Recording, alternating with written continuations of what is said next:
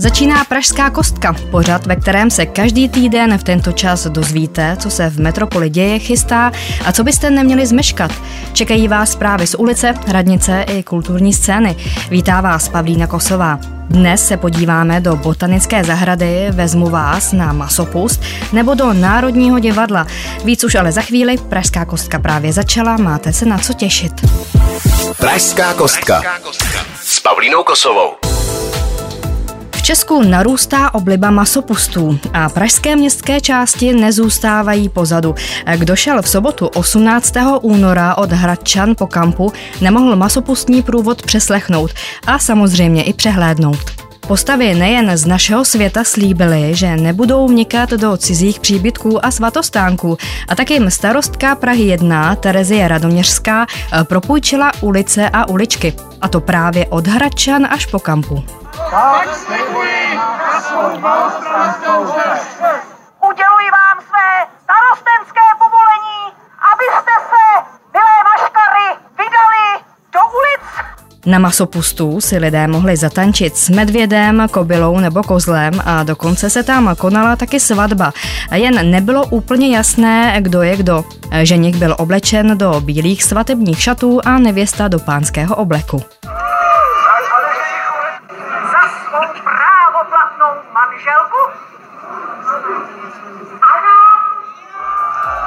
Období masopustů už skončilo. Tento týden byla totiž popeleční středa. A co to pro křesťany znamená? Začal 40-denní půst, jehož smyslem je duchovní očista před velikonocemi. Věřící by se také měli zdržet jídel s masem. Podle mluvčího arcibiskupství pražského Jiřího Prince o dietu ale nejde. Smyslem tohoto postu je cvičení se v sebezáporu, v sebepřemáhání. Křesťané si tento den také připomínají pomíjivost pozemského života. Během náboženských obřadů jsou znamenáni popelem na čelo, takzvaným popelcem a přitom jim kněz připomíná, pamatuj, že jsi prach a v prach se navrátíš. Jestli omezíte hamburgery nebo si místo knedlo vepřazéla dáte třeba šišky s mákem, to už nechám na vás. Masopusty tu budou zase za rok. Co ale můžete dělat třeba už příští víkend? Co takhle vyrazit do botanické zahrady? Co se děje v pralese, když se setmí? O tom se můžete sami přesvědčit. Pražská botanická zahrada totiž pořádá vždy v pátek a v sobotu komentované prohlídky ve skleníku Fata Morgana, a to až do 25. března. Do hor nebo na poušť, do světa tropických rostlin, ryb a žab vás vezme reportérka Kristina Tůmová. Já vás moc vítám na večerní prohlídce ve skleníku Fata Morgana. Společně si teďka projdeme jeho tři části, představují tropickou oblast, ale v každé panují trošičku jiné podmínky. Téhle té části mě většinou překřikují takové úplně malinkaté žabičky, mají zhruba tak 2 až 3 cm, jmenují se bezblanky. Jsou to žabky z Karibiku a křičí samečci, kteří se snaží nalákat samičky. Máme je tady nejen jako takovou zajímavost, co se týče toho zvuku, ale oni i požírají různé škůdce. Skleníkem Fata Morgana mě provází průvodkyně Kateřina Glasnerova. V první části skleníku se nacházíme v tropické poušti. Oblast vlastně trpí nedostatkem vody, na což ty rostliny musí být eh, nějak jako přizpůsobeny rostliny.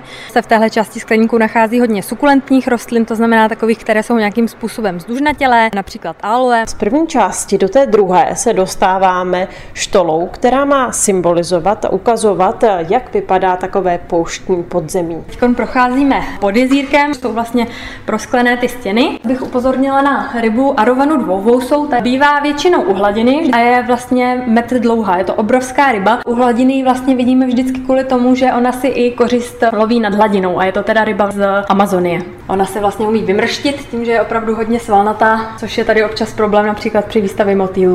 Ve druhém skleníku už se přesouváme do jiné části světa a do jiného prostředí, do tropické džungle.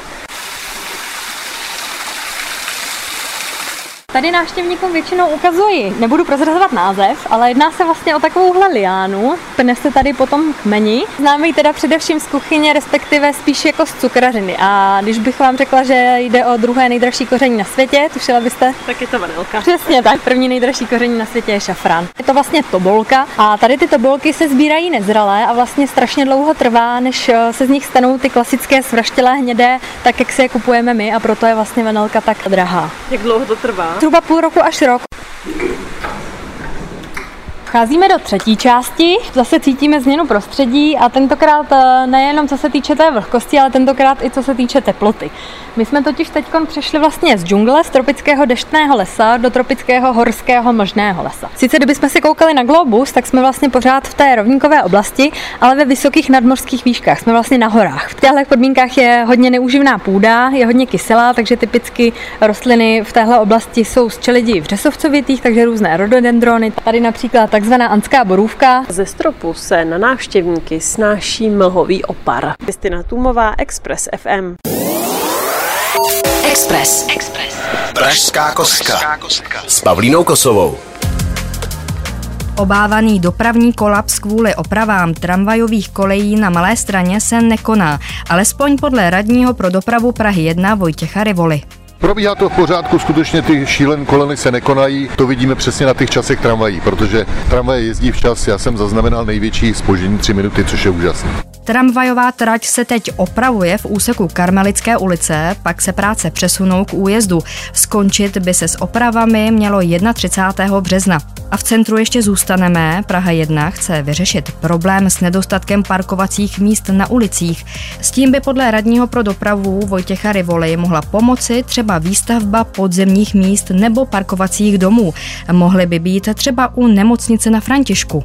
Kdyby se na tom eh, Františku ty místa vybudovaly, už si můžu dovolit třeba zrušit pár míst kolem Kozího plácku. Je to opravdu to, že nechci budovat nový parkovací místa, chci rušit parkovací místa na ulicích tím, že je dostaneme buď podzem nebo do parkovacích domů. Městská část prosazuje také návrat tramvaje přes Václavské náměstí nebo zvýšením počtu vozů ze dvou na tří.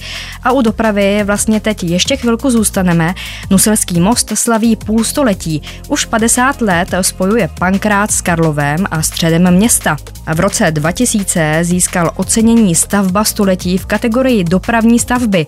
V jakém stavu je Nuselský most, jak na něj vzpomínají pamětníci a kdy bude potřeba další rekonstrukce? Ptala se reportérka Kristina Tůmová. Bruselský most slavnostně uvedli do provozu 22. února 1973.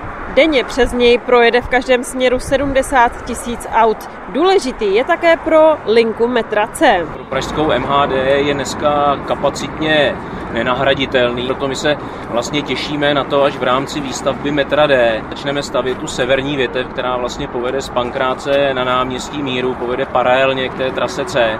Pro představu Nuselským mostem projede denně 672 vlaků a kdyby jsme tuhle tu kapacitu měli nahradit povrchovou dopravou, tak po Nuselském mostě nahoře by muselo projet asi 6,5 tisíce kloubových autobusů denně. Říká šéf dopravního podniku Petr Vitovsky. Na výstavbu vzpomíná Antonín Semecký, někdejší správce technické zprávy komunikací. Vzpomínám na to, to, že první sídlo technické zprávy komunikací bylo tady pod Nuselským mostem. Tehdy ty činžovní domy, které tam byly, tak samozřejmě museli ustoupit stavbě Nuselského mostu. Ten projekt byl nadčasový, výrazně nadčasový, kdy se dostávalo do popředí v konstrukce z předpjatého betonu. Poslední rekonstrukcí most prošel v letech 2013 až 2017. Další bude potřeba až za několik desítek let, říká mluvčí technické zprávy komunikací Barbora Lišková. Do mostu nezatéká, je tam nová hydroizolace, jsou nové mostní závěry, samozřejmě provádíme klasickou běžnou údržbu. Teď nepředpokládáme předpokládáme v dohledné době zhruba 20 až 30 let, že by most musel projít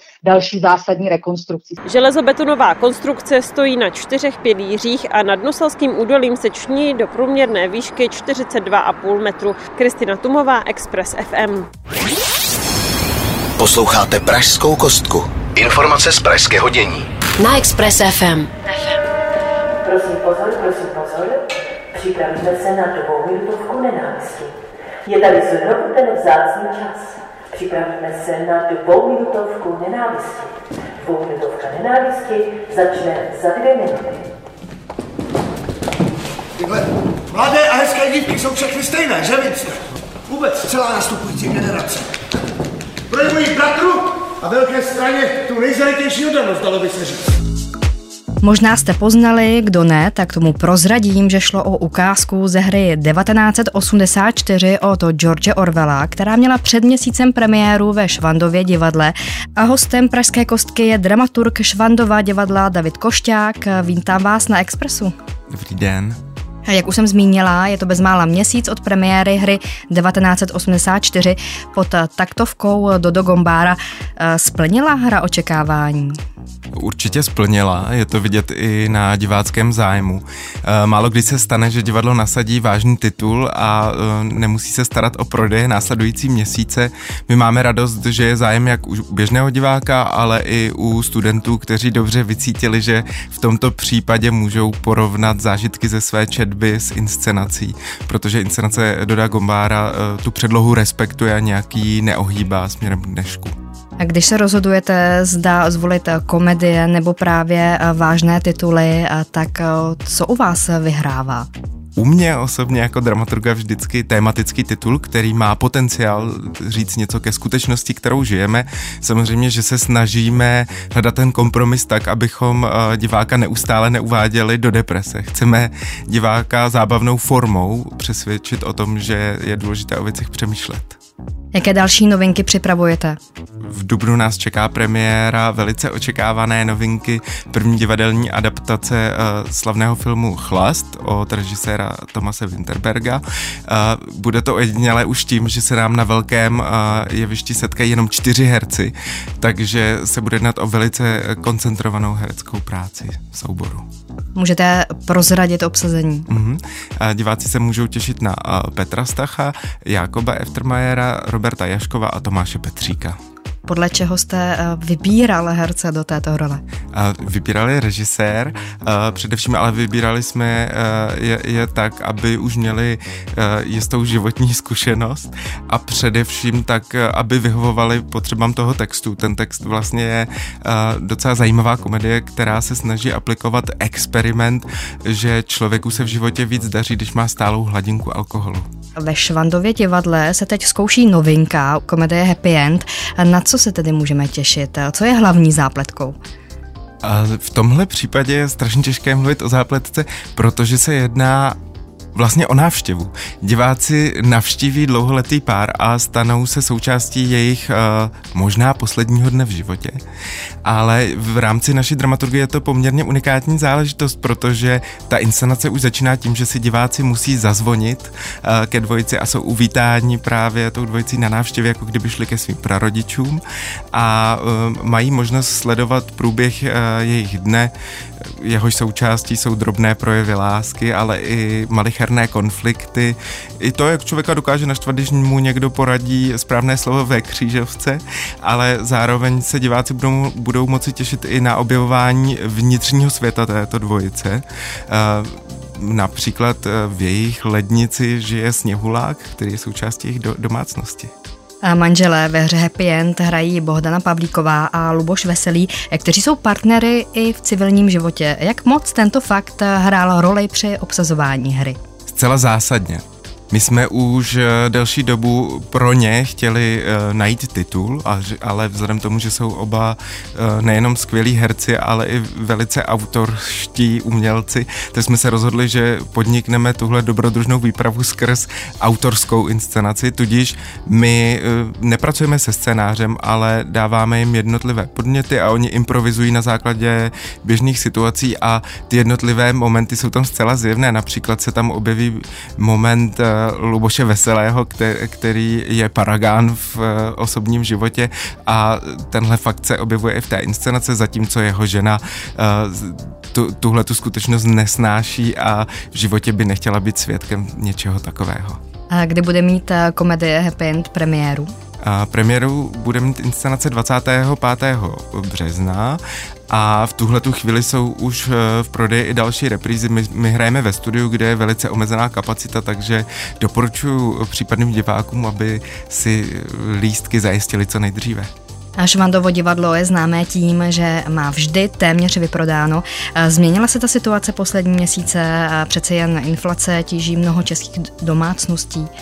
Já musím říct, že eh, na naší návštěvnosti se to tolik nepodepsalo, naopak je lepší než v minulých letech. My se taky eh, snažíme dlouhodobě eh, nastavovat ceny lístků tak, aby byly pro diváky snesitelné a snažíme se najít ten kompromis mezi tím, co potřebuje ekonomie toho divadla a tak, abychom ale zároveň neměli prázdné sály. A musíme říct, nebo musím říct, že mám radost, že to diváci s námi nevzdali a vrací se k nám. To jsou slova Davida Košťáka, dramaturga Švandova divadla, který byl hostem Pražské kostky. Díky, že jste se na nás našel čas. Děkuji, nashledanou. Express. Express. Pražská kostka. S Pavlínou Kosovou. Teď vás, stejně jako v předchozích dílech Pražské kostky, vezmu na prohlídku jedné z pražských věží.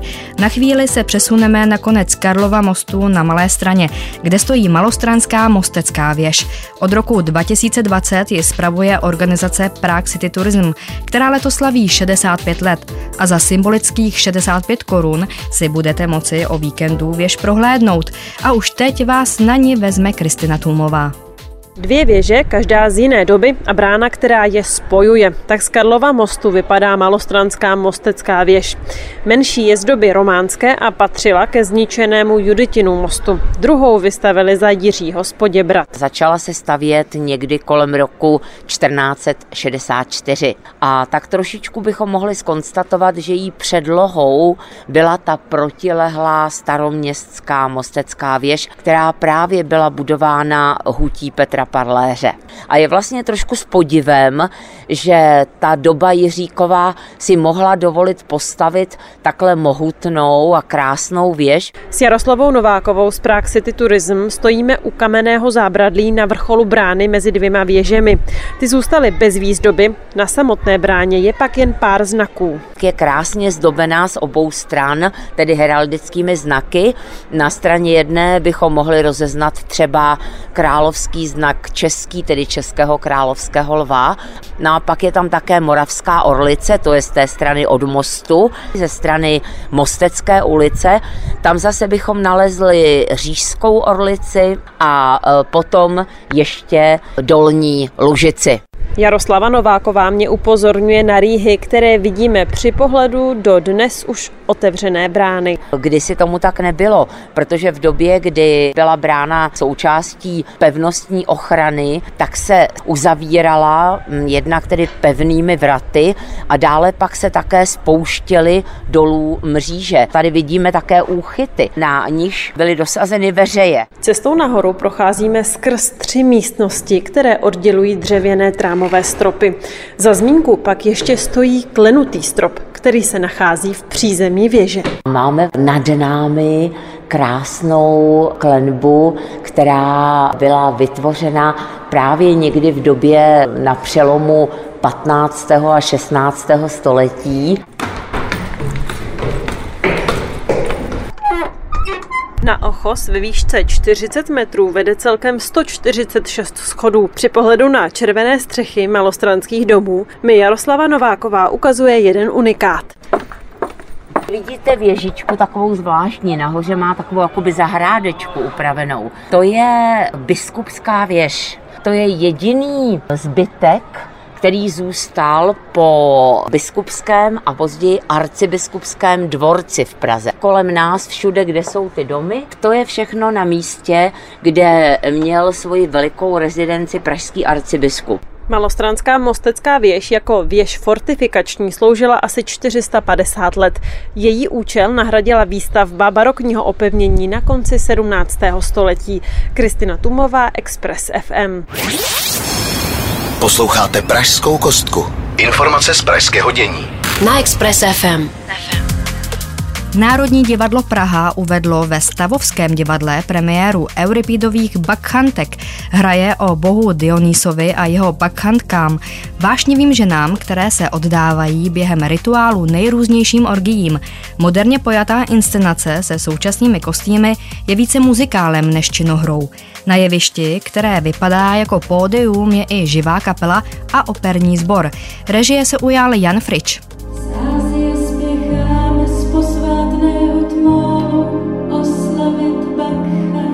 My jsme zvolili formu scénického koncertu. Diváci koukají na koncert, na kterém se něco podivného stane. Takže tam vedle našich herců a hereček, kteří převážně zpívají, tak tam máme taky živou existující kapelu eh, Bert and Friends. Zároveň tam máme ještě devítihlavý operní sbor, kde jsme oslovili především umělkyně z uprchlických kruhů z Ukrajiny a Běloruska. To byla slova režiséra Jana Friče. Doplňme, že v hlavních rolích uvidíte například Petra Vančuru, Miloslava Kéniga nebo Davida Prachaře. U plánů Národního divadla v Praze ještě chvilku zůstaneme. Představilo totiž program pro příští sezónu. Schrnula ho pro vás kolegyně Zuzana Filipková. Národní divadlo nabídne v sezóně 23 a 24 celkem 81 inscenací na svém repertoáru. Z toho se můžete těšit na 20 premiér. Hned na začátku sezóny bude uvedená inscenace Čerimen, kterou přímo pro Stavovské divadlo napsal známý ruský dramatik a režisér Ivan Vyrypájev žijící v Polsku. Opera Národního divadla připomene dvousté výročí narození Bedřicha Smetany, a to velkým gala koncertem. Dále například dirigent Tomáš Netopil nově nastuduje Dvořákovu Rusalku. Ta bude v režii režijního dua Scooter. Laterna Magika se chystá na rekonstrukci nové scény a to koprodukčním projektem s divadlem bratří Formanů s názvem Ptačí sněm v režii Petra Formana. Express. Express. Pražská kostka. S Pavlínou Kosovou. Rapper, výtvarník a grafik Vladimír 518 nachodil 280 km podél dálnice D1. Prodíral se remísky křovinami, fotil, zapisoval si a nahrával. Jak sám říká, při cestách autem z Prahy do Brna po D1 ho mnohokrát napadlo, jaké by to bylo postavit se za svodidla a dívat se na sebe a další projíždějící zvenku místo vlastně nějakých romantických míst hledat podobně silně jako civilizačně zatížený místo. Takže to je ten důvod, proč jsem se jako vydal na tu cestu. Hlavní zpráva je, že si myslím, že prostě to bohužel momentálně není absolutně v pořádku. Ta situace jako člověk versus krajina, člověk versus zbytek života ať to jsou zvířata, které jsou zavřený ve velkochovech nebo transportovaný v těch kamionech po těch dálnicích a tak dále. Výstava z cest je vidět v pražských Vršovicích a jak moc náročné bylo 14-denní putování podél svodidel a nejbližších obtížných cest vedoucích v blízkosti jedné z našich největších dopravních tepen, i na to jsme se Vladimíra 518 zeptali. To znamenalo kombinovat přímo cestu za svodidlama, za plotama, za protihlukovými stěnama, v těch lesíkách, po polích, pod tím betonem chodit, že jo, vše možný jako přejezdy, podjezdy. Občas jsem se na to podívali z dálky, vyšel jsem na kopec nebo na nějakou paralelní silnici. Cesta to určitě je těžká, protože člověk nejde po cestách. Výživný to určitě bylo, celkově jsem nachodil 280 kilometrů. Z Pražské kostky je to tentokrát vše. Už za týden na Express FM se na vás nejen se zajímavostmi z Prahy těší Pavlína Kosová. Pražská kostka. Na Expressu.